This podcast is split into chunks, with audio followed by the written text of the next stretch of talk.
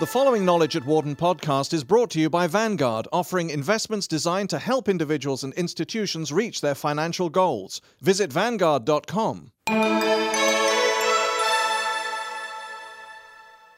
Bear raid stock manipulation how and when it works, and who benefits. When Bear Stearns collapsed in March, some insiders argued it was wrong to blame the firm's risky bets on mortgage backed securities. They had another culprit malevolent traders working together in the upside down world of short sales, making money by knocking down Bear's stock. No one openly admits to conducting a bear raid, since deliberately manipulating stock prices is illegal, but Wall Street has long believed bear raids can and do take place. There has, however, been little academic research to explain the forces at work. Now, two finance experts have shed some light on the process we basically describe a theory of how bear raid manipulation works, says Wharton finance professor Itay Goldstein. He and Alexander Guembel of the Said Business School and Lincoln College at the University of Oxford describe the procedure in their paper titled Manipulation and the Allocational Role of Prices. Their key finding illustrates the interplay between a firm's real economic value and its stock price, showing how traders who deliberately drive the share price down can undermine the firm's health causing the share price to fall further in a vicious cycle. What we show here is that by selling the stock, you have a real effect on the firm, Goldstein notes. The connection with real value is the new thing, that is the crucial element. Goldstein and Guembel find that the process only works when the intent is to damage the firm. Traders do not have the same power to create a feedback loop that drives the share price up.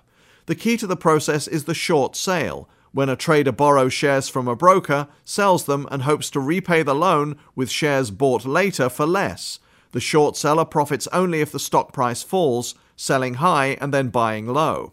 If the price goes up, he has to buy replacement shares for more than he made on the ones he sold. Ganging up on the share price.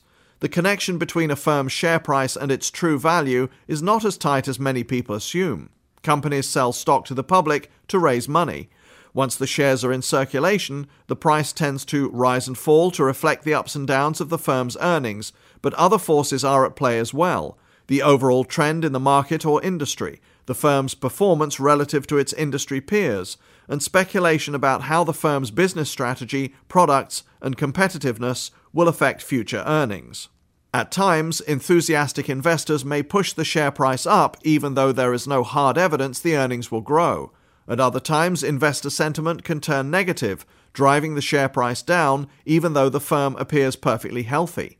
Because the relationship between a firm's business performance and stock price can be so loose, it has long been felt that the fate of the stock does not necessarily have any direct impact on a firm's real economic value measured by things like assets and earnings.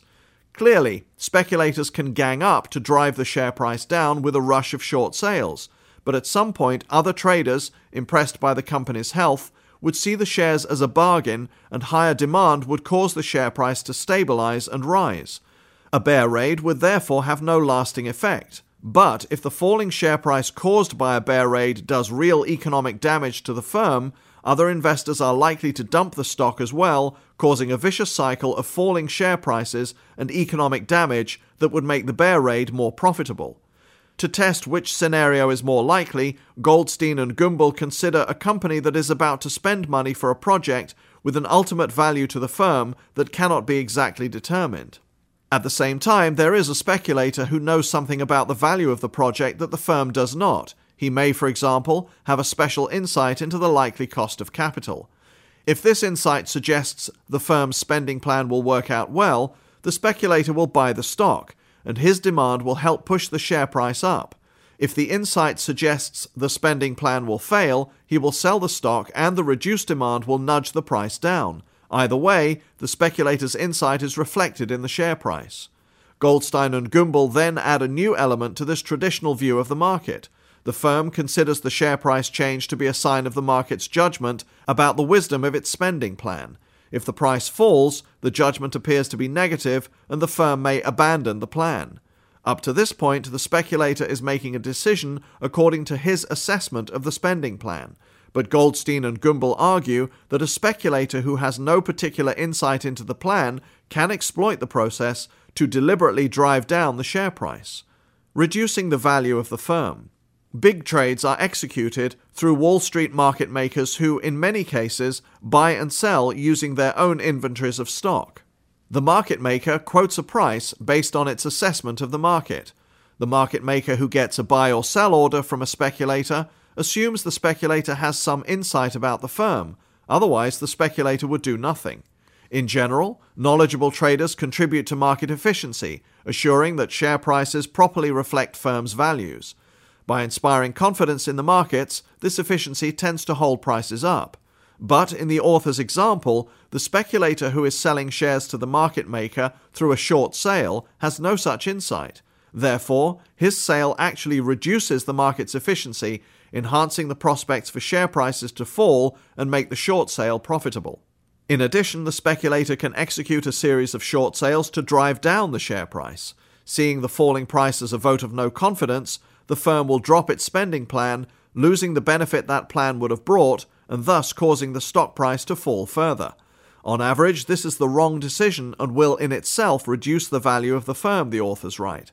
This enables the speculator to cover his short position at a lower cost and make a profit. Due to the nature of this strategy, we refer to it as manipulation.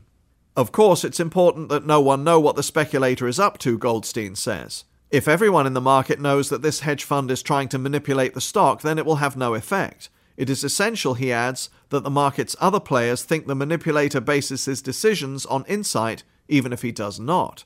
For the manipulation to work, the stock's price moves have to influence the firm's decision whether to go ahead with its spending plan. This is likely if three conditions are met. The value of the spending plan is not expected to be too high, there is a good deal of uncertainty about how the plan will turn out, and the firm expects to get useful feedback from the financial markets about the wisdom of its plan. Finally, we show that manipulation is profitable only via sell orders, Goldstein and Guembel write. This is because the two sources of profit behind the manipulation strategy cannot generate profits with buy orders.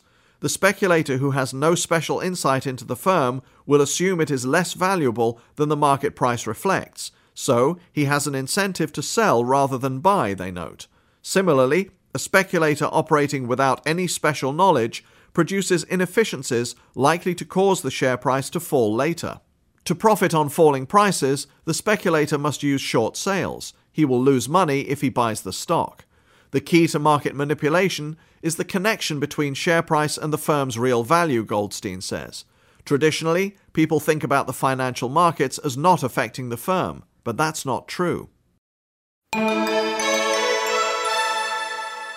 For more information, please visit our website at knowledge.wharton.upenn.edu.